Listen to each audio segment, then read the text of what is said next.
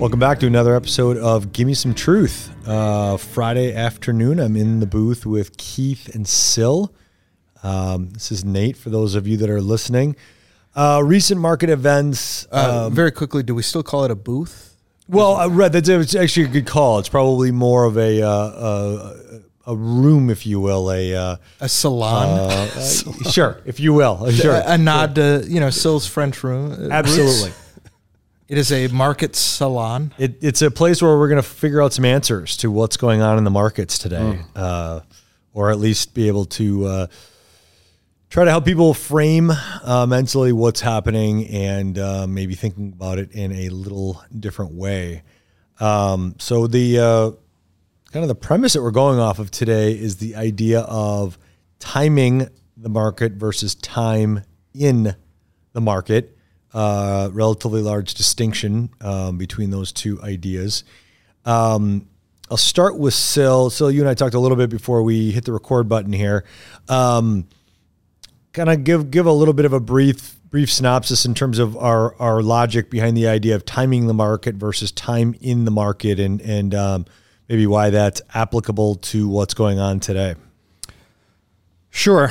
I mean, and there's quite a lot to this discussion, but at a really basic fundamental level, uh, it's the better way to invest, right?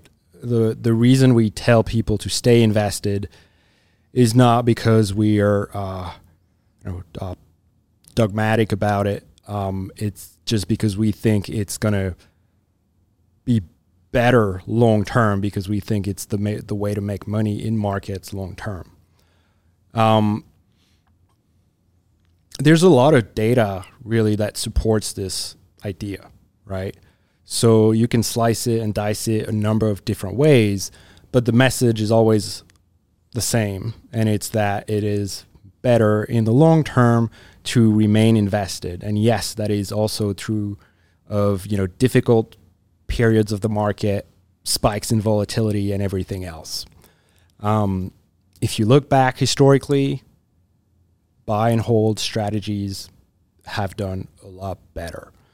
Um, the way to make money long term in markets is to remain invest, invested and be there when the market has this really great day or two days or you know that really great week when um, all of that risk is finally being rewarded and potentially in the midst of a of a of a significant downturn overall, right? I mean, Absolutely. these days can happen absolutely somewhat unannounced. And these days, uh, these really strong market days tend to happen, they tend to cluster around these periods of really high volatility, just like we're in right now.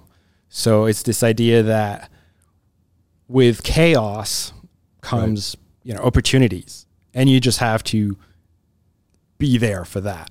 Right. That's a big part of it. And you and I were talking before this podcast about the kind of data that looks at um, market returns over a really long period of time. And then, so I think there's some really good data from JP Morgan, for example, that shows that if you were invested for um, 20 years in a broad index like the S&P 500, you would have something like a 9%, 9.5% um, average return during that period of time. But if you missed just the best five or 10 market days, your returns would be just half of that. That is literally how important it is to just capture those the big upswings in markets. And like you just said, they tend to happen in periods of really high volatility. They tend to happen when there's a lot of chaos, chaos, a lot of back and forth, a lot of uncertainty. And so that's the really hard part is to see the uncertainty as something that will also eventually be uh, a source of opportunity. And I think a lot of people tend to underestimate the the extent to which market returns are concentrated around really short periods of time right. is we all tend to think about our portfolios and say, okay, you know, I'm supposed to get 5% a year at least from my portfolio. And so we see a 10 or 15 or 20% downturn and we're like, oh my God, you know, my might I won't be able to retire, or it's just you know terrible things are going to happen. Um, but the reality is, risk is not rewarded evenly over time, Sure. and you could absolutely achieve very strong long-term returns, even while exposing yourself to that occasional you know sell off. And Yeah. so it's just it's a bit of a mental exercise um, to remind yourself of the importance of staying the course Sure. because we all have a, ten- a tendency to want to react and it's just normal and we all feel it here you see the news flow you see volatility and you feel an urge to to act to do something. And oftentimes that can be a source of mistakes. Sure. because if you change course if you sell then you put yourself in a very difficult situation. Because now you have to you have to start timing the market and it's a different game. Because once you sell you have to time your sell orders right so you have to sell at the right time and then if you want to get back in then you have to be right again so selling and re-entering means that you have to get it right not once but twice Right. and that's extremely difficult and and as well in taxable accounts, right? You're handing handing the house 15% in capital gains in many cases, right? And so then further you have to get it right because you're you know You're realizing that. Yeah. Mhm. Yeah. Right. and, and so I think you know you're even further in the hole there. right? Absolutely. Once you include taxes and trading costs, it's even harder to keep up Right. while trading. Keith, what's your reaction to that idea? Time in the market, time in the market. I mean, what, what kind of first blush reaction? to Well, you know, I, I would say in in some sense it's it's the conversation that we have about everything that we do, right? It, it, it- finance is kind of governed on time in the market, timing the market. Um, one of the things that I repeat often, and I think the time in the market should also relate to where you are in your life, Okay. right? Uh, you know, we we're using it as staying in the market, Right. right? But if you're, you know, 30, 35, one of those old things that when financial advisors get together and we tell bad jokes and that sort of thing, we always say is, you know, the stock market is the only thing that people don't want to buy when it's on sale. I, I said that today. Yep. And so, um, you know, it's a, a, a financial advisor cliche, I think, probably at this point. But the, the point being is if you're in the accumulation phase of your life, right, you want to be buying now. You don't want to be running away. And fortunately, we have things in place to force that buying discipline on you Right. you know, in terms of regular 401k contributions and so on and so forth. But from the, the bigger picture is, you know, thinking about making sure that you stick to a regular contribution plan. You stick to that plan. You don't try to think that you're smarter than, than the market by not buying now because this is when you want to buy, Right. right? Especially if you're in the accumulation phase. And then the, the other thing that I think, you know, time in the market, people often go, uh, you know, where they are in their, their lifestyle, in their life stage. Well, in many cases, we know that if you're drawing on your funds, you know, we want to give you a cushion and a, and a buffer. And, you know, so you, you want to have different asset classes. Now, um, you know, and, and chances are if you've gone through a plan, your advisor knows that it's not going to always go up 40% and, you know, year over year, or that it's not going to just be a steady nine and a half percent return. So they've also prepared for this is your time in the market. Yeah, we're going to be selling some of it, but we're not selling everything. I think that's a great point. Let me jump in just a second. I, I- think that we're we're um, where there's misconception in a lot of cases is, especially if you're drawing down assets or if you're living on your investments, is well, I'm I'm drawing on my assets, therefore, uh, whatever my portfolio is down rate of return wise, I, I'm I'm losing that every time I, I take out a withdrawal, right? And, and, and missing the concept that we as advisors can pick and choose which asset classes we're selling out of and drawing money out of to facilitate distributions. And therefore, we don't necessarily have to be selling an investment that has lost money, even though your overall portfolio rate of return might be negative, right? There might be pockets your portfolio that have actually held the line or potentially even done well in down markets. And so, therefore, it kind of goes back to the idea of a well diversified plan so that we're, we're uh, afforded the ability to pull from an asset class that isn't necessarily down as much as the market is down. Yeah, and I think you know, uh, and Sil uh, we've you know on the international side we we see this as well. Not everything is is as poor year to date as as the U.S. markets are. Um, I'm thinking Asian markets have held up fairly well year to date relative to the U.S. Um, and so I, I think it's also getting that perspective of, you know, we uh, getting away from that idea of just being one market. Yes, right, right, right. And understanding that your portfolio is is a is a if, if done correctly, excuse me, right? It's it's a, uh grocery cart uh, of investments, right? It, it is not all p- picked from the same. Um, you know, area of the grocery store, if you will, it, it, it has a myriad of different investments within it, and and and it's done so for a reason. And, and right now in the market is the re, is the reason why we have that, right? Uh, so you and I were talking earlier as well about the idea that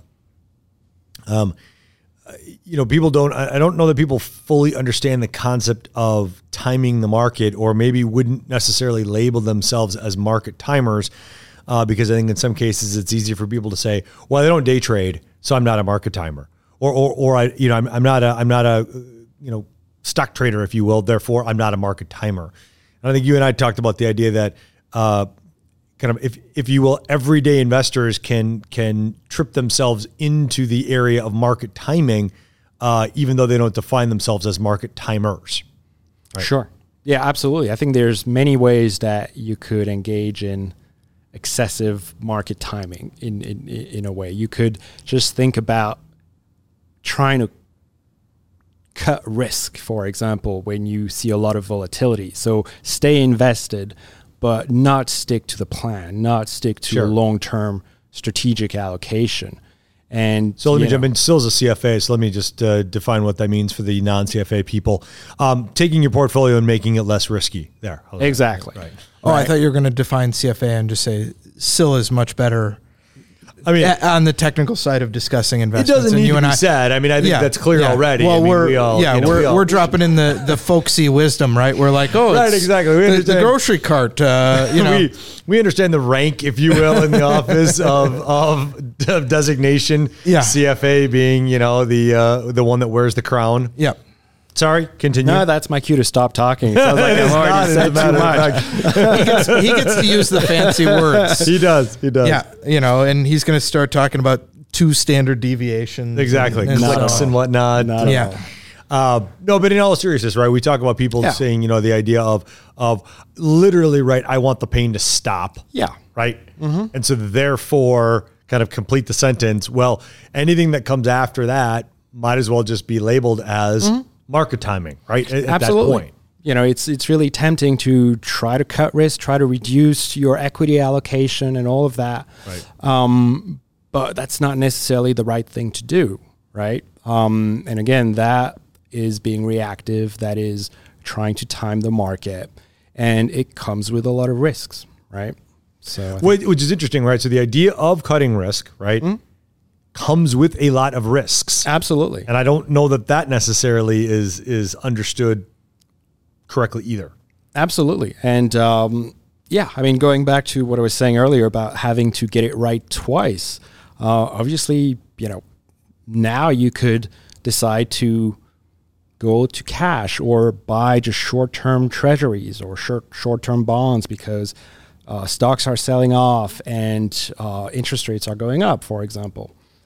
Very, very uh, logical, reasonable uh, position to be taking. At the same time, you're exposing yourself to to to risks, right? Because who knows what might happen in the coming quarters and months and years, right? And so you could find yourself in a situation where you've made that shift in your portfolio only to find that the market then goes up 20% and you find yourself then you know chasing that rally and reinvesting after the market's gone up 20% and that's when it's it tanks another 10% when you just reinvested right Right. I think what's interesting is, and Keith, I want you to, to, to kind of run with this idea. They, so, you know, March of, of 09, right, was, was more or less the, the, the bottom of, of the, you know, 08, 09 ugliness. And there were people that, that were selling out hand over fist at that time and, and may still not be reinvested Yep. 14 years later, right? Yep. We've No, that. and yeah, we, we've talked to them, we've seen them, and and they're the people that will you know say, well, you know, we've we've just never had really good luck with the market, Right. and you know, you you you have to you have to you know think through the longer term, and think you know you're n- you don't you know your house price. Well, now with things like Zillow and so on, maybe you can get that, but your house, you know, a lot of people becomes a great store of value because it becomes a set it and forget it. You pay your mortgage automatically every month. You accumulate the equity. You you do that. You don't think, oh, my house value went down five hundred dollars last mm-hmm. month. Right. I'm not going to put any money into my house, or my house appreciated. I'm going to put double the money into my house now. Right? It's a nice steady. And I think investing, you know, in the markets, we get because of their liquid, because you can pull the money in and out so easily. We don't necessarily mentally approach them in the in the same manner, which is, you know, keep calm, you know, stick to the plan. You know, what what I do want to stress is as well what we see frequently uh, is the flip side of this eliminating risk, right? Is when things are going well, people are taking more risk, right? And so one of the conversations we often have with people is, well, we want to buy a house in in six months. Um, you know, what should we invest this in? Right. That's going to go up for sure in six months. Right. Because when the market's going up, people just think, oh, it's going to keep going up. Well, in that six min- month period, yeah, for the year it might go up nine percent, but the the smaller you shrink that period, the higher chance that you're going to have, you know, the opposite opposite of that big up day. You could have that big down day before you close on your house, and nobody wants that, right? You don't want to have to be, you know, digging through your piggy bank to take money to your closing, right? Yeah, and I, I, I want to be clear too for the people that are listening that that um, in this conversation, uh, the risk that's involved, the the scariness of the market, what's happening right now. Um, we're not being flippant. We're not uh, dismissing it as, as as saying you know the the fears aren't real or that people. Um, you know th- that it's not scary. It is. We, we absolutely respect that, and, and we're not telling people to to not be frustrated or or um, you know angry about the results of the market recently. We we completely get it. I think it's just more of understanding that um, during these times is when you you absolutely need to rely on your advisor to help get you through because these are the times where people tend to make more uh, emotional decisions, which in a lot of cases can can unfortunately not be founded in um, kind of objective, uh, you know, kind of well thought out decisions, and it can be a little bit more of a reactionary decision, which in a lot of cases I think can lead to uh, just unfortunately bad results. Yeah, and and I think what we should stress, right, is my feeling is the best investors, the ones that have, have done the best over time, right, um, have a have a couple of things that they rely on, and one of them is a plan, and they they stick to it, right, and that they they believe in their plan, and yeah, it's really easy to, you know, and and we all have it, you know. I think uh, when the market is up you know 10% year to date it's it's an easier time to to do our job. You know it's easier to convince people to take risk off the table in those environments than it is to put it on in certain cases right, Right. now right Right. and so I, I think you know from our perspective we're not trying to minimize it what we're really trying to do is say hey step back because what often happens in these situations is you feel like the world is mm-hmm. closing in on you and i think Sil has done a good job of of Yeah. making the case that hey let's draw back the curtain let's not let it get all locked in on us let's look at the big picture again Right, because you know, and the I think the stat, it, I think it still holds true. It, it did uh, um, a number of years ago, but the averages will show us that the market is up seven out of every ten years, somewhere in that neighborhood, right? And so, if we just think about it, just from a sheer number standpoint, you know, if, if every 10 years, um, you know, we, we have seven pluses and three minuses on average, uh, we, we would ob- obviously rather be on the, the seven plus years side of it than the three negative years. But I think the trickiest part is, is understanding that uh, nobody sends us an email or gives us a call when we're going to have one of those three years. All right. Absolutely. I mean, there's there's been a lot of very valid reasons to sell over the last you know, several decades. And at the end of the day, for a patient, long term investor, um, you know, it would have always made sense to stay invested, right? So you have to play the percentages and you have to give yourself the best possible chance to win. And, uh, you know, the way to do that is just to remain invested, even when things are tough, even when things, when there's a lot of volatility. Um, like you said, there's even investors who will take the opportunity to add more, the opportunity to buy. And that's very hard to do. Um, but the way markets work, almost by definition, is that the best time to buy Right. is when it makes you physically sick to just even think about buying. Right. That's just how it is because the bottom comes when all hope is gone. Right. That's literally how and it I think works. what right, and, and I think the, part of the reason for that, right, is that just from a psychological standpoint, we as humans, we're, we're built, and they they've proven this that we, you know we're we're built to uh, put more emphasis on pain, negative, you know, whatever it might be. It, it, I think it's almost literally twice, however they measure that, but we feel twice as much pain when when when we go through that than we do euphoria when things are mm-hmm. going well, right? Right. And, and I think that that goes all the way back to the idea that you know obviously if you if you touch the fire it's going to burn your hand, so probably don't do that again. And so I think it's easier for people to say well I've been through this before and it didn't Right. turn out well and so I'm not going to make that mistake again as opposed to realizing that if we just push through these times mm-hmm. you know we get out the other side right? I mean think about the last what 15 years? We had well the last 20 years right? Tech bubble right? You had mm-hmm. 08 09 you had COVID, uh, and yet if you would have stayed invested a- that whole time, You had a taper tantrum in 2017 where Right. the Fed was raising interest rates. And I think uh, this is a case too where one of the values as financial advisors is in some cases either in our personal life or our personal investments or just having been through all of this, right? We've seen either seen people get burned or, Yes. you know, in the tech bubble, I think probably some of us got mm-hmm. burned on our, you know, Yahoo stock is not coming Right. back like it once was.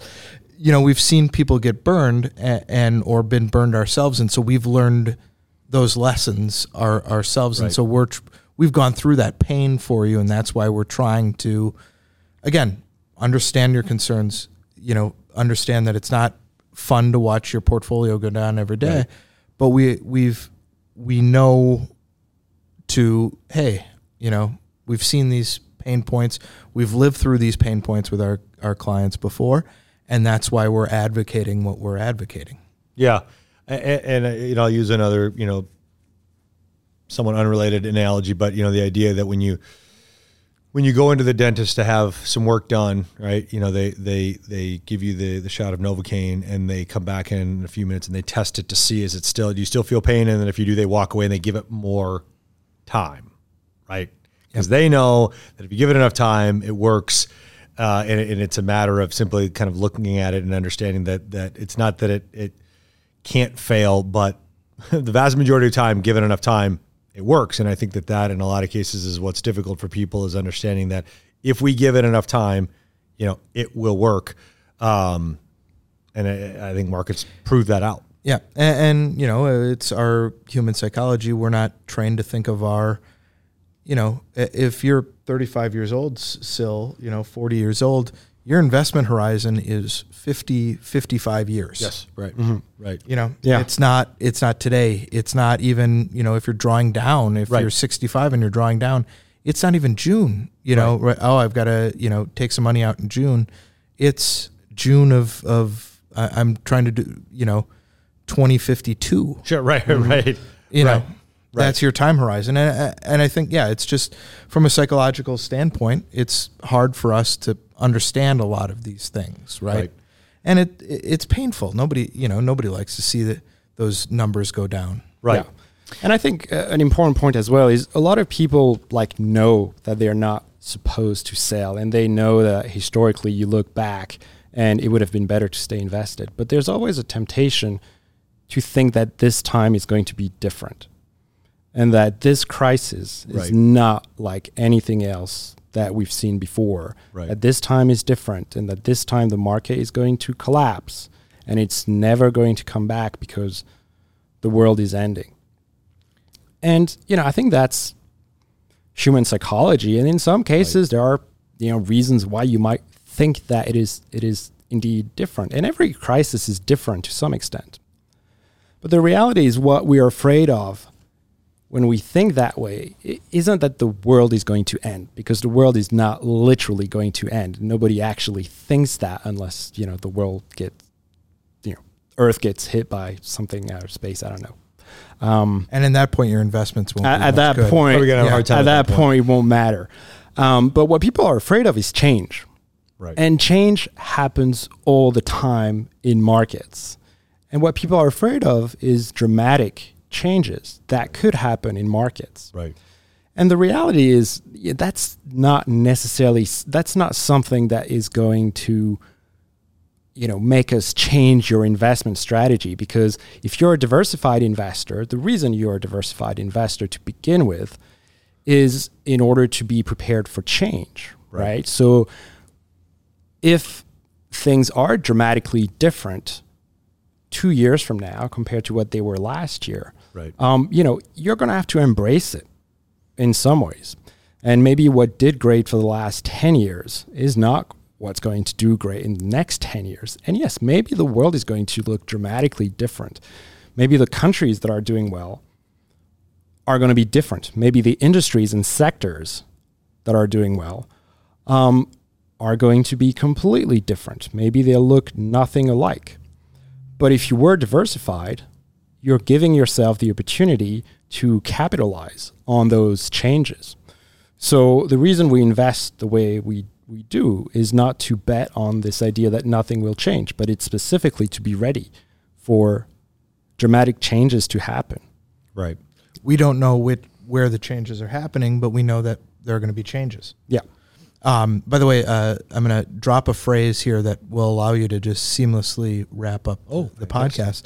Uh, fr- when uh, Sil was talking about, you know, we know very well everything's going to be this, you know, the market. You know, we know not to sell, but just the same, there was a French uh, psychoanalyst, uh, Mannoni, who was fond of saying, "Je sais bien, mais quand même." I I know very well, but all the same.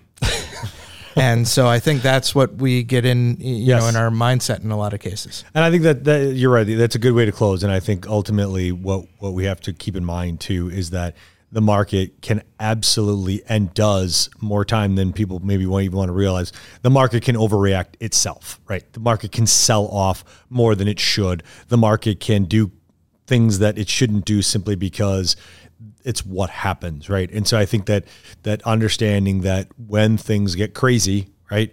It's not a matter of of of kind of how do we make it sane. We have to just let it kind of play out and then be where we need to be when that happens so that we can best position ourselves for the rebound that inevitably comes after. So, um, the, the the last thing I'll say is lean on your advisor during these times. We want to hear from you. We want to hear uh, you know phone calls, emails. If you have questions, if you're concerned, let's talk about it. Uh, it's the best way to handle times like this, and maybe we can even uh, discuss some some ways to um, you know maybe not redo your portfolio, but maybe there are small things that that people can hear and just make themselves even just feel better for a day or a week that they hadn't thought about before. So, we thank you for your time today. Well, uh, sorry, but just to jump in as well, in a lot of cases, this is where many people's advisors run and hide. And this is true, very we, true. we want to talk to you. We don't want to run and hide. And if you have friends that are going through this Yes. and they they can't track down their advisor, you know, we're happy to chat. No, that's a good point, Keith. I think now is is when you know, from an advisor standpoint, now is when we do our heavy lifting, and and we're happy to do it, and we want to do the heavy lifting for our clients and prospective clients uh, if they're in a position where they're not getting what they want, or if they feel as though their concerns are falling on deaf ears with their current advisor. Have them give us a call. Let's talk about it because maybe, um, maybe we're we're the uh, the kind of the different fit that uh, just just works better for them. So, thanks again for your time, and we will look forward to another episode of Give Me Some Truth. Walkner Condon Financial Advisors is a registered investment advisor with the SEC. Registration with the SEC does not imply a certain level of skill or training. The opinions expressed by the participants of this podcast are their own and do not reflect the opinions of Walkner Condon Financial Advisors. All statements and opinions expressed are based upon information considered reliable, although it should not be relied upon as such. Any statements or opinions are subject to change without notice. Information presented is for educational purposes only and does not intend to make an offer or solicitation for the sale or purchase of any specific securities, investments, or investment strategies. Investments involve risk and, unless otherwise stated, are not guaranteed. Information expressed does not take into account your specific situation or objectives and is not intended as recommendations appropriate for any individual. Listeners are encouraged to seek advice from a qualified tax, legal, or investment advisor to determine whether any information presented may be suitable for their specific situation. Past performance is not indicative of future performance. Thanks for listening, and for further information, please visit walknercondon.com.